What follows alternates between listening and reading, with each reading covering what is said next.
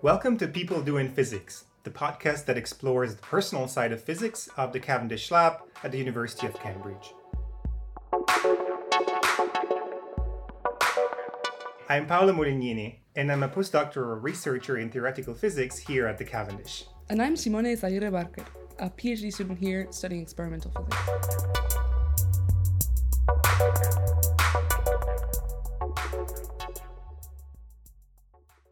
Joining us this month is Dr. Diana Fusco, lecturer in biological physics here at the Cavendish Lab.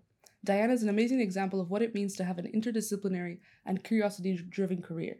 Her scientific journey started at the University of Milan, where as an undergraduate she focused mainly on theoretical and statistical physics. For her doctoral studies at Duke University, she took her first big jump and pivoted to computational work in soft matter physics and proteins. After that, she switched gears yet again and embarked on a postdoc in experimental microbiology at Berkeley.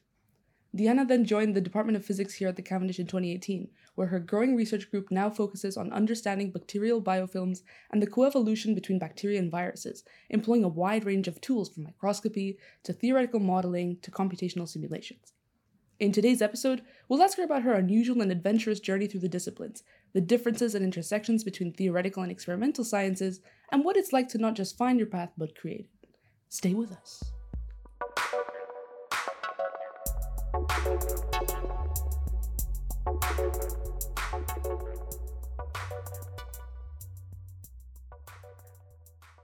So, welcome, Diana. Could you tell us a bit about your background, where you're from, and when did you have your first encounter with science?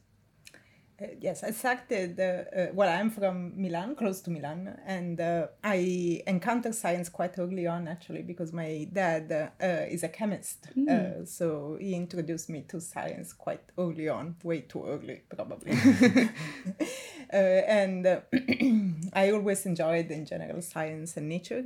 so I would also my mom's side, even if she was not a scientist, she would just take me out and make me watch and observe nature quite a lot. So when I then I started high school, I got very interested in science, especially physics and science in general. Mm-hmm.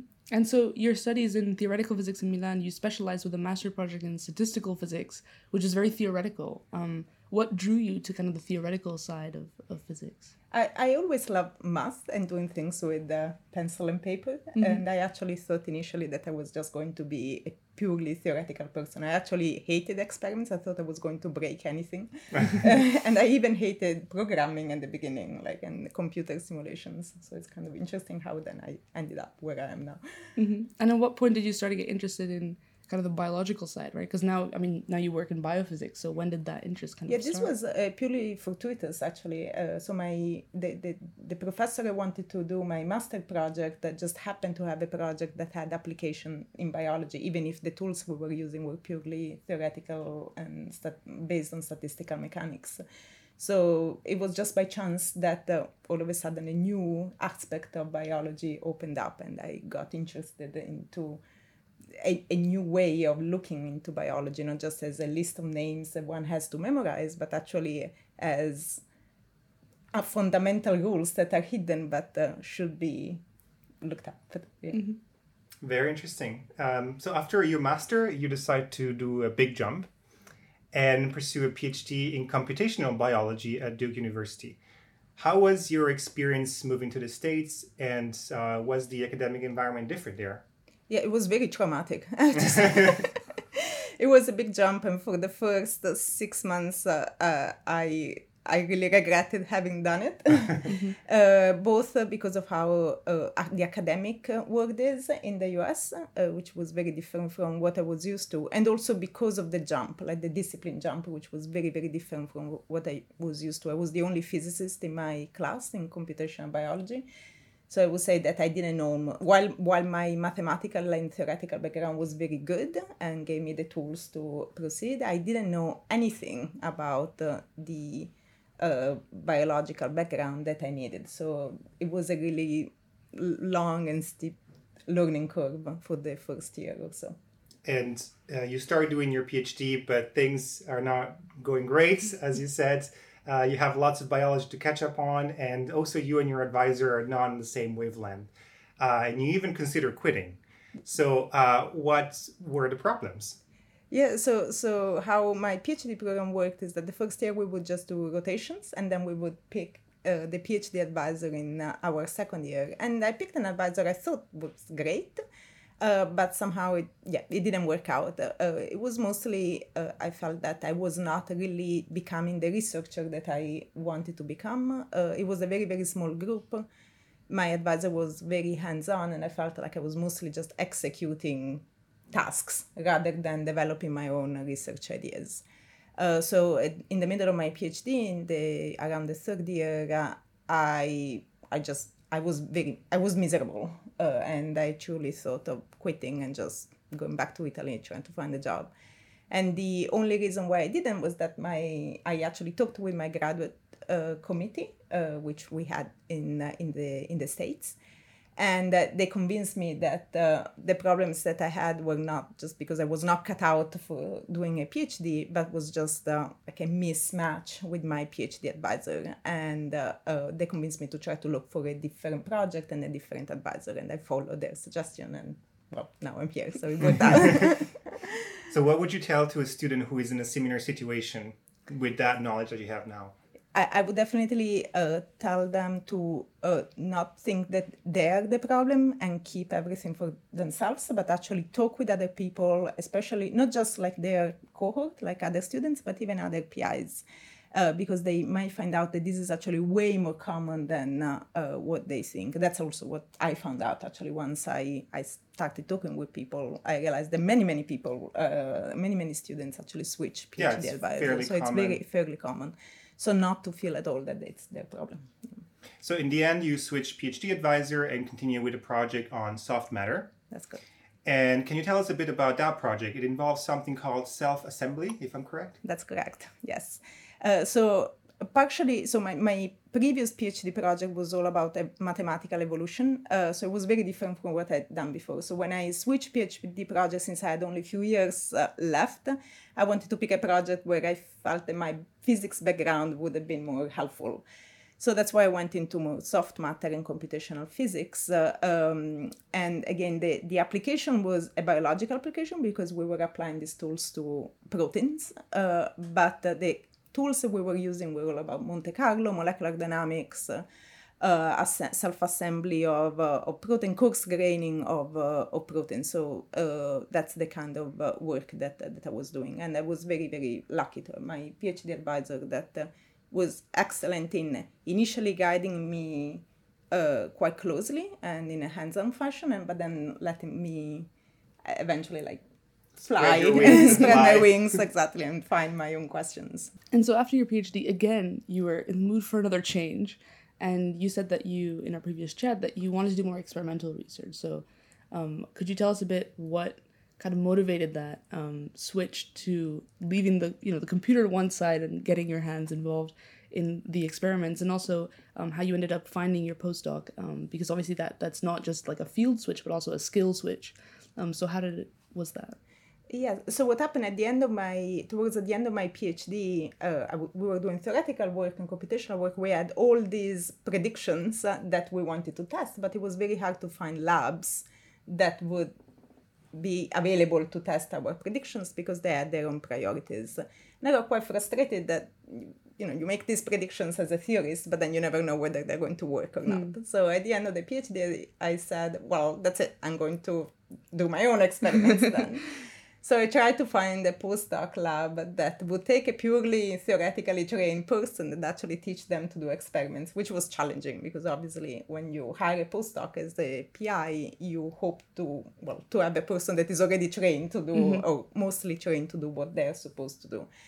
Um, so after a long search, uh, uh, I found uh, I found a couple of PIs that, that were willing to do that, and uh, these PIs were willing to do that because they had a very very similar path there. So they often started as a the- as theorists that then moved mm-hmm. later, especially during the postdoc. So they knew it was possible to do experiments. so they knew it was possible, and they knew there was value in actually doing this jump.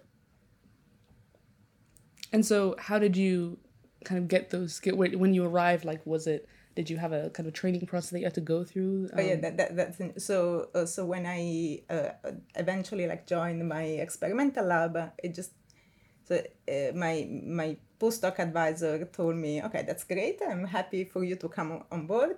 But there is this summer school actually that I think will be very useful because it will really train you to use pipettes that I never even like touched before and grow some microbes and uh, uh, things of this kind. So two days after my PhD defense, I was on a flight to the West Coast to start this five weeks intense uh, summer school uh, uh, to learn the basics of microbiology. And that really set me up so that I could hit my uh, the, the ground running when I started my postdoc. It was really helpful. And so, I mean, it sounds like a great opportunity to to have the time and the the space to learn those skills and, and and get that experience. But it's interesting that you've pivoted so much. I mean, a lot of people would have continued to do the same thing. You know, they would have taken their masters and then been like, oh, maybe I'll like find a new topic but slightly related, and then just go deeper and deeper and deeper and specialize further and further Yeah, and further. that's, the often- standard way of doing. yeah that's the way that people research, imagine yeah. you know researchers um, doing their careers and so i mean you did exactly the opposite of that right like at every possible opportunity even within your phd you were like "Oop, another switch um, and despite not having that in-depth like no, uh, previous knowledge that somebody that maybe has spent you know six years working on i don't know experimental microbiology has when applying to that postdoc you know you still managed to, to get there um, and also succeed in that role once you had it and you still push through that. Um, so where do you think this attitude comes from or what kind of what's your approach to to science? Because it's so different from what people might initially expect Yes, I think I, I don't know. I think a bit. I I get a bit bored sometimes of uh, the same questions, so I like to explore different things. But I have to say that now, after like all these years, I I felt the same when I was doing this. Oh God, I'm jumping again. it's going to. I have to start from scratch uh, uh, again. But actually, now with hindsight, I I do see a path and connections because actually considering the research that I'm doing now, I am borrowing from each of the topics I touched and uh, merging them together to find new way to approach questions, even if the topic uh, is uh, uh, now specific and, and a bit different. But I definitely use tools and ways of thinking that uh, these other fields have uh, taught me. It probably gives you some sort of advantage as well because you can approach things from a different perspective that others cannot acquire just because they don't have the same path. Yes, I, I think I, well, first of all, I question anything. I never trust. yeah, you don't have bias from I'm being not like, "Oh, yes, biased i learned by- this in undergrad but I'm not biased by having been in the field for a really, really long time and assuming that something is known. I actually keep digging and digging until I'm really satisfied with the question. And most of the time, I'm not satisfied with the, with the answer that I find. So that's why then I start doing uh, research myself. Um, yeah, so I think I think it works out. I don't know if I would recommend it. I have to say that it's been very challenging because every time you had to start from scratch. Um, but it worked out.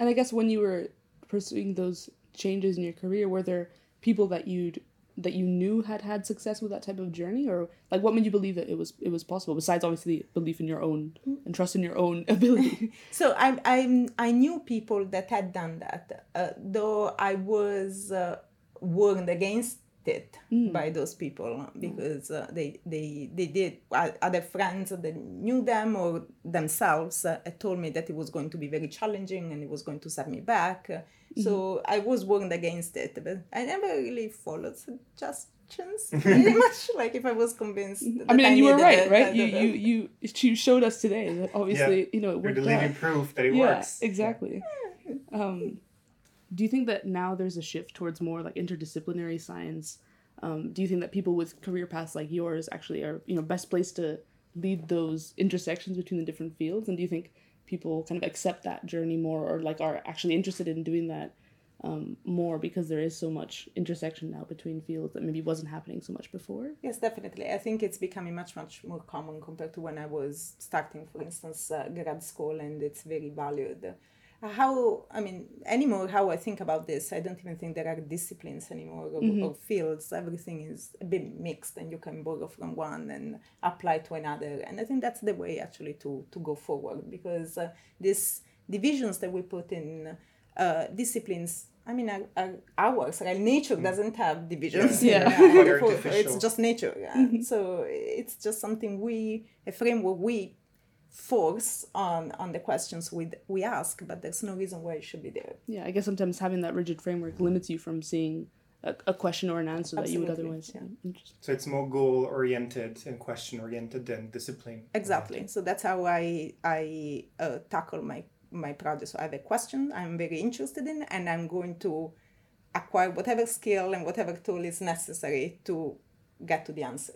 Doesn't matter where it comes from. So let's talk a bit about the experiments you actually did during your postdoc. Um, now that we know how you got there, so you worked on the theory of bacterial evolution. Is that correct? So what did you study exactly? How do we how do we study the evolution of bacteria? Bacteria are great uh, to study evolution uh, because their generation time is very, very quick. Like every 20 minutes, they replicate. So, uh, in some way, evolution is linked to this generation clock. So, for us, you know, for, to acquire mutations, it would take thousands of years. Uh, instead, for bacteria, it may take just a few days. So, you can actually watch evolution as it happens, uh, which is why I think they're great to, to study this.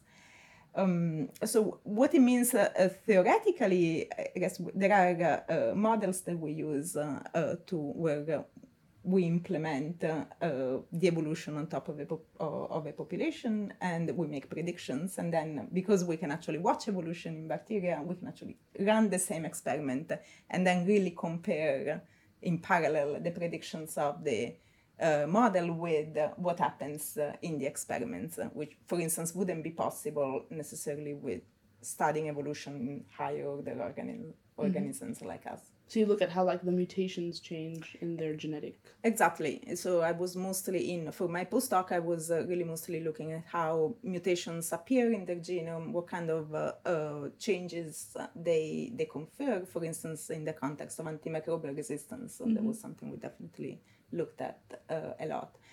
Uh, in particular, what we were really interested in was uh, how. I know it sounds strange uh, to physicists, but somehow biologists don't think about that much.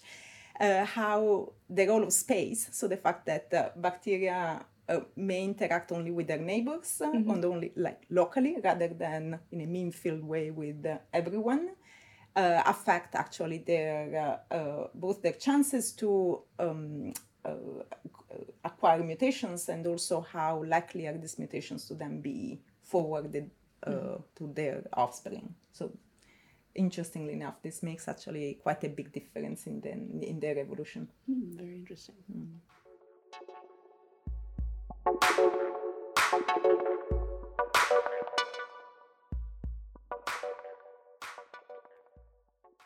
We now take a break from the interview to look at some of the latest news coming from the Cavendish.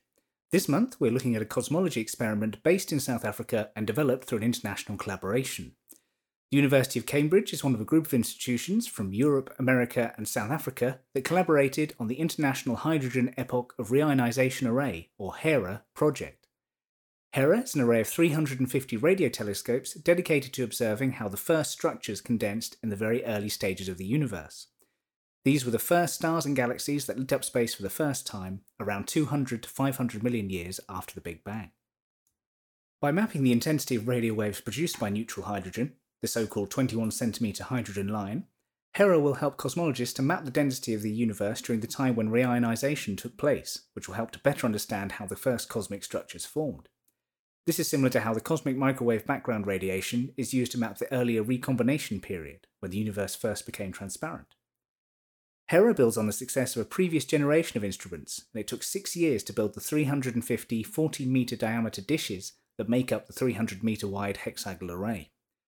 The 21 centimetre hydrogen line is a very faint signal, which is easily masked by interference from television transmitters and the Earth's ionosphere, so HERA had to be built in a secluded rural area. By using local suppliers and artisans, HERA was able to support the local area and demonstrate how international investment into astronomy research can benefit the region that hosts it.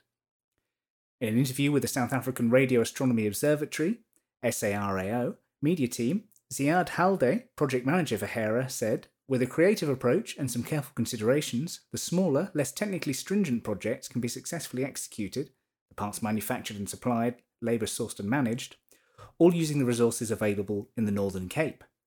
This strategy facilitates employment and spending in sectors that are not the province's main financial drivers, such as mining and agriculture. Adding to this, Dr. Benita de Swart, SARAO Program Manager for the Strategic Partnerships for HCD and author of the Hera Impact Study, said South Africa has become a destination of choice for the hosting of international astronomy infrastructure. This includes small astronomy telescopes, instruments, and experiments in astronomy that can be easily plugged into the existing infrastructure on operational sites. Hera represents only one of these co hosted instruments for an international collaboration of scientists.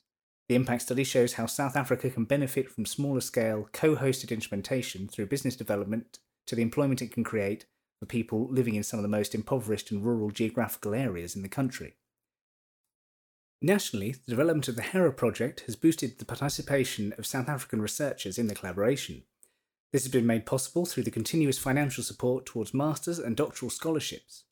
The increased participation of researchers based at local universities will help to develop South Africa's representation in world class research. Speaking on the benefits of this collaboration, Dr. Eloy de Lera head of Cavendish Radio Cosmology, says Our participation in HERA has been and continues to be a wonderful two way enrichment process. On the one hand, we have provided to the project our deep insight on the instrument design, gained over years of work on the Square Kilometre Array telescope development, this is now translating to the first high impact scientific results. Conversely, our researchers have gained a wealth of hands on experience on a project that has a much shorter timeline than the Square Kilometre Array and is already observing and feeding fundamental information to the cosmological community. On the other hand, Cavendish astrophysics researchers have been able to participate in a multitude of field trips to the Karoo Radio Reserve in South Africa to work on the construction and commissioning of the radio telescope. This has allowed us to meet, work with, collaborate, and learn from the local expertise and people, and hopefully we have contributed to the local development as well. This relation is far from finished with Hera, since the local connections we have established over years of work on site are now proving fundamental for the development of our own Reach radio telescope, scheduled to start observations in the Karoo during the latter part of 2022. If you want to find out more, links to the impact study and articles referenced here will be added to the show notes.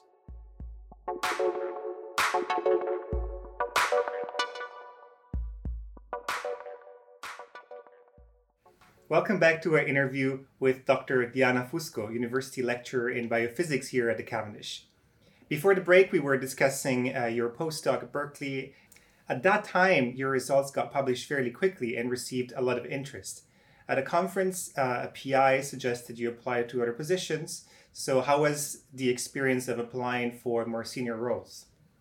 Yes, I was definitely not prepared. It was I was I was just two years into my uh, postdoc. I finished my PhD only two years before. I definitely felt I was not ready. Uh, my postdoc advisor definitely didn't want me to apply. Because you just started. because yeah. I had just started and he thought that I was going to stay for quite yeah. some extra time. Um, but I thought, well, given also like talking with friends, given how hard it is to find a position, I thought, well, it's going to be good practice anyway. At least maybe I can get an interview and maybe I can uh, uh, practice, and maybe the following year when I'll apply for real, mm-hmm. uh, I I will be more experienced. So I put together my material to apply very very quickly, basically in just a couple of weeks or three weeks and I started applying to the U.S. job market because that was that was the plan um, to where I we thought we were going to stay.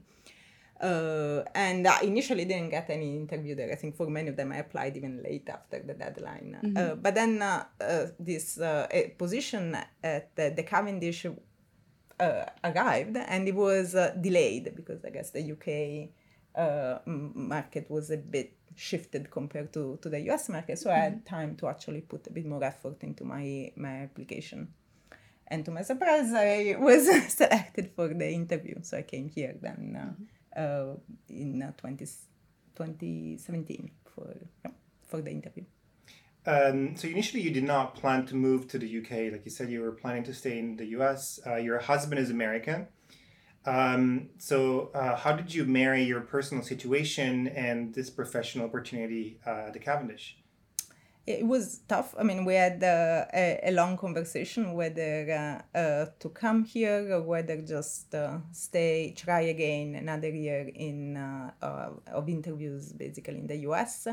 I have to say he was just very supportive, and uh, I was very lucky in that sense. I think also his job was very supportive because they allowed him to uh, move here and keeping his job and working remotely.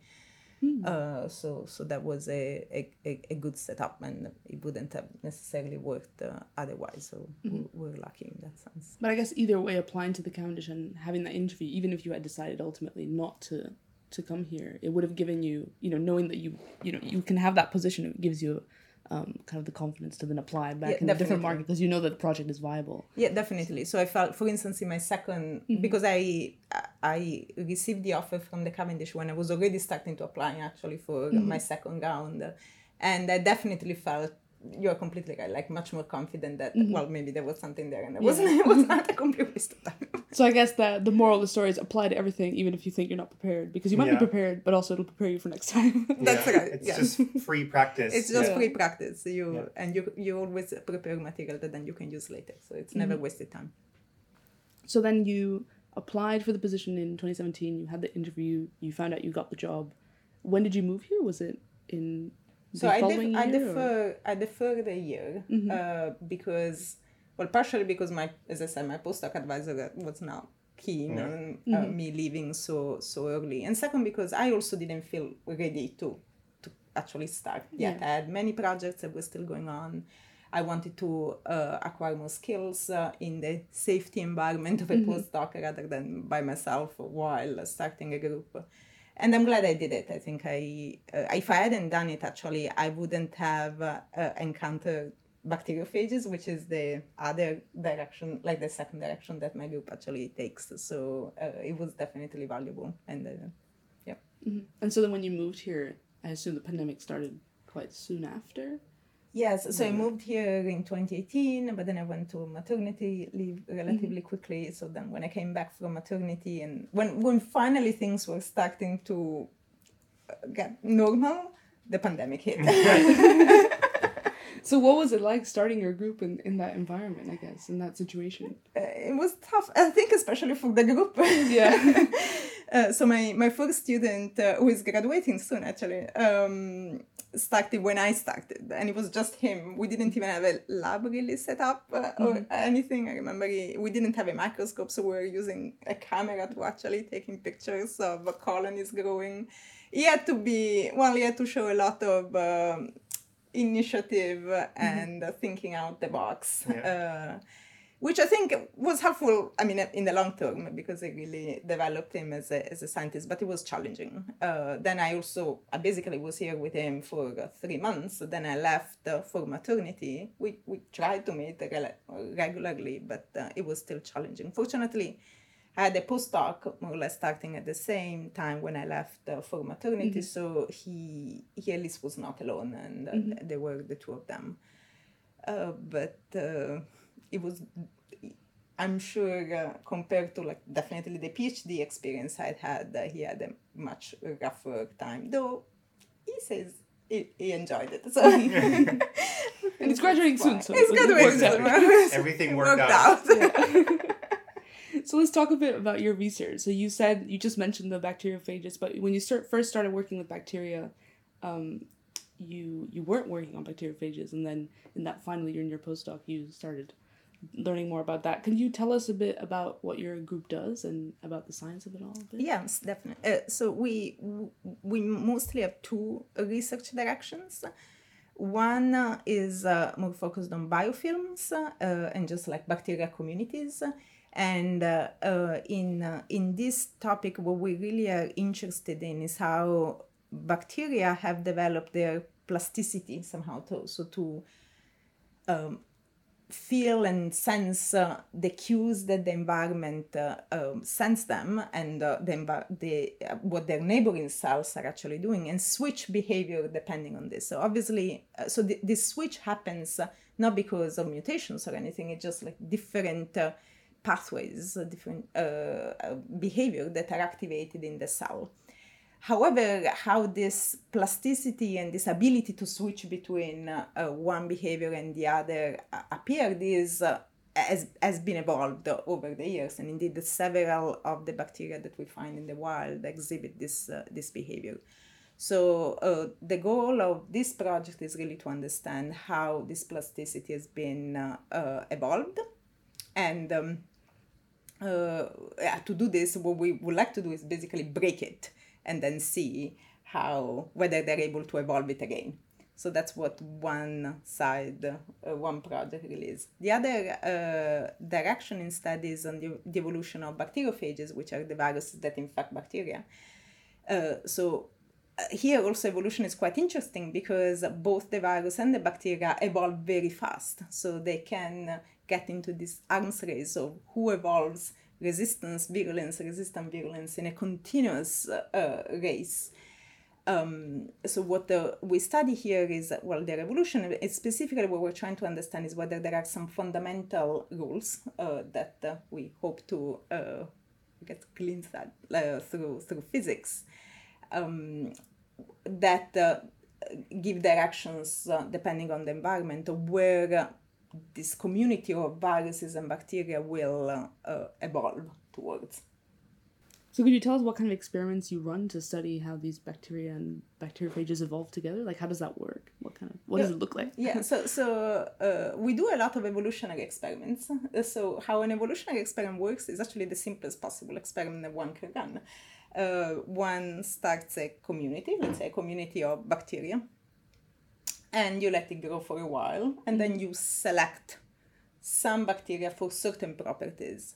And it's this action of selecting only certain bacteria that then allows evolution to kick in if you want so by selecting you mean you literally go into the like your petri dish and you just take the, those bacteria that have certain properties exactly and you reuse them for like another iteration exactly and then you go through, through another iteration and you keep going like this several iterations and then by constantly selecting those that have been are, are, more and more in line with the property that you want, mm-hmm. then you can uh, sequence them and see what kind of mutations actually have appeared right. in their genome.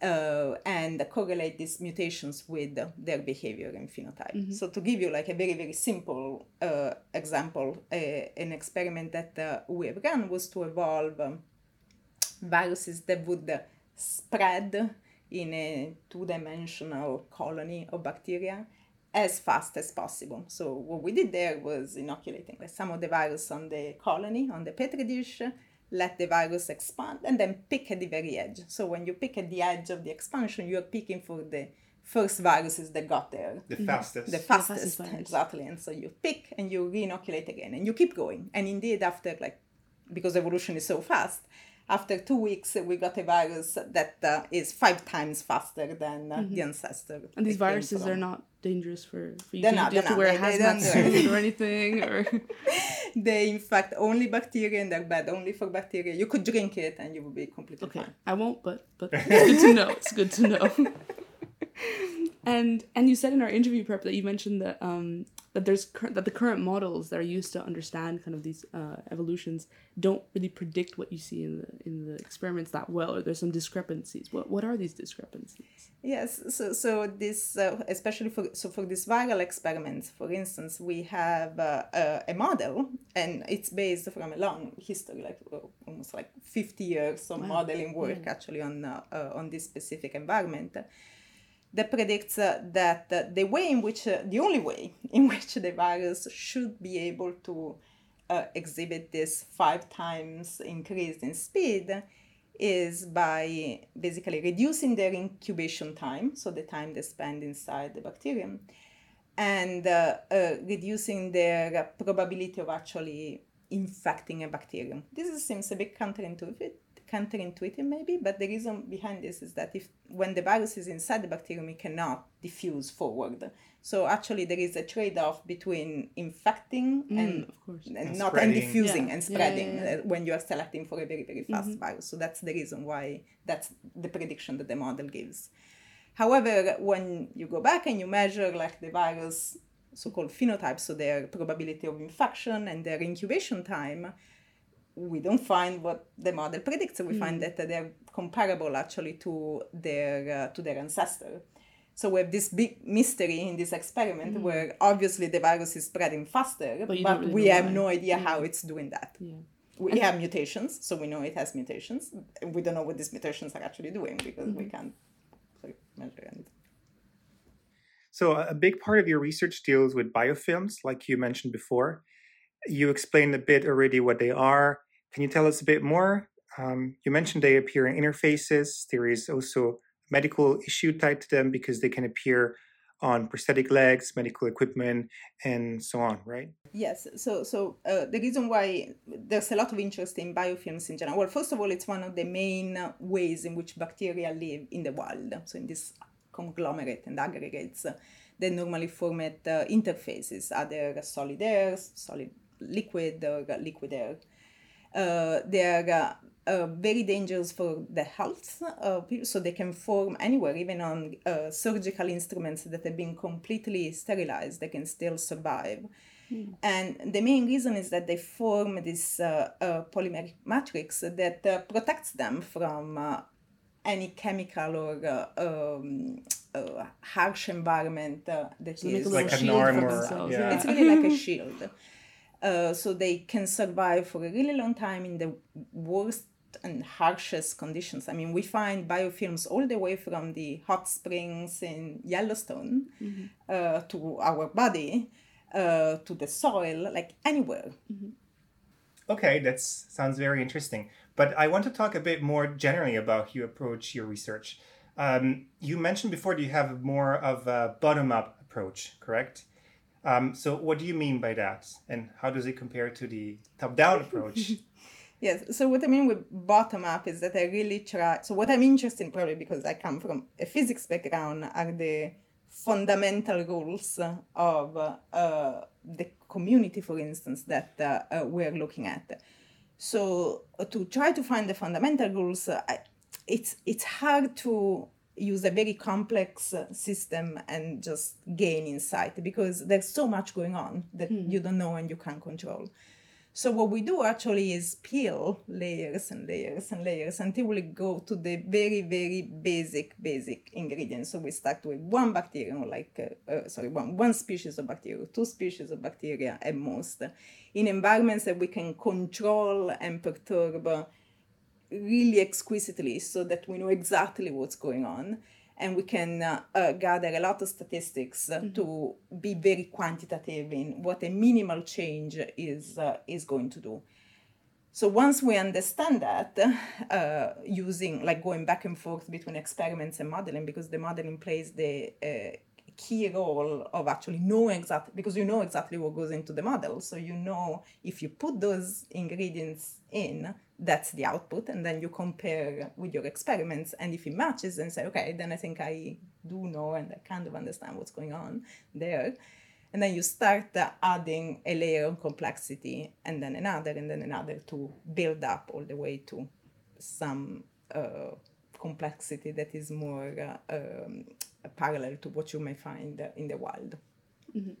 So you start with something simple and then you add the complexity as, as exactly. you go. yes. Instead of starting with a giant instead, problem. Yeah. Instead you mentioned that some biologists have uh, the kind of other approach, which is the, the top down, where they start from like a very general yes. setting and then they try to dig in. So how does that work? So often they're interested to a very specific system that they find uh, uh, in the wild, and uh, also in, in that case they also try to perturb it or just uh, see how um, if, if for instance they pick one system and then another system how they compare.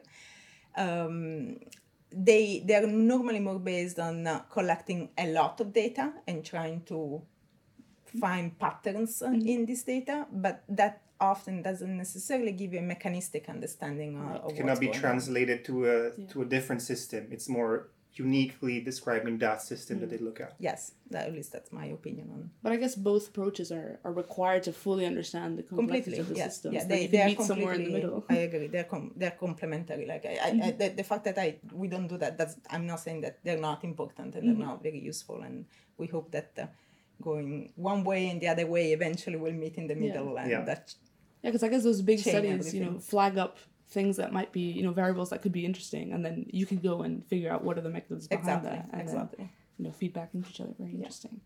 So to conclude, um, we want to ask you a bit about the future. You know, what's next for your research? Um, you're also trying to come up with a course for quantitative microbiology, if I remember correctly. Yes, so it's um, something we have been. Uh, so from uh, from for, for the research side, we have uh, several questions that uh, are really interesting and we're really digging into. Uh, the the nice and maybe bad things about this question is that the more you dig, the more new questions pop up. It's not So- all the Yeah. research though? That's our research.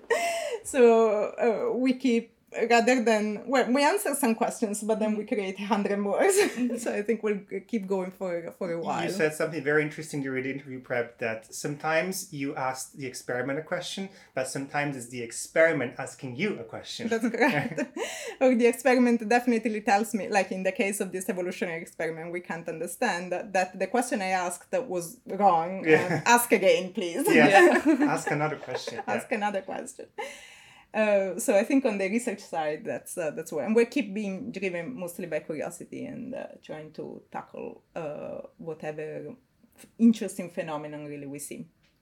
From uh, from a, uh, I guess learning side and teaching side, uh, I am uh, go- going back to this uh, to your question about uh, interdisciplinary and uh, um, how it's becoming much more uh, common. I really would like with uh, some collaborators to set up a, a a nice course to really train quantitative microbiologists in uh, these skills that actually we use, uh, for instance, in the lab uh, very uh, every every day. A bit like that summer school that you attended. Exactly, Yeah. a bit like the summer school that I attended that I found really extremely valuable and yeah. And from a personal side, can we expect another pivot, or what? Or do you think you finally found your your niche? I think I think I'm I think I'm happy for now. We'll see. All right. Well, thank you so much for joining us, Diana. Thank you. Thank you, Diana. Thanks to our guest Diana Fusco and to our producer Chris for this episode. The news today was brought to you by Jacob. If you want to learn more about what's been discussed in this episode or want to join or study with us at the Cavendish, please go to phy.cam.ac.uk forward slash podcast. Thank you for listening in to People Doing Physics. If you like the podcast, please subscribe or leave us a review. We would love to put your questions to our team of physicists.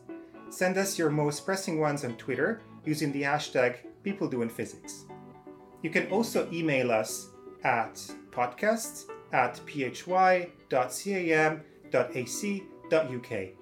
We'll be back next month. Bye!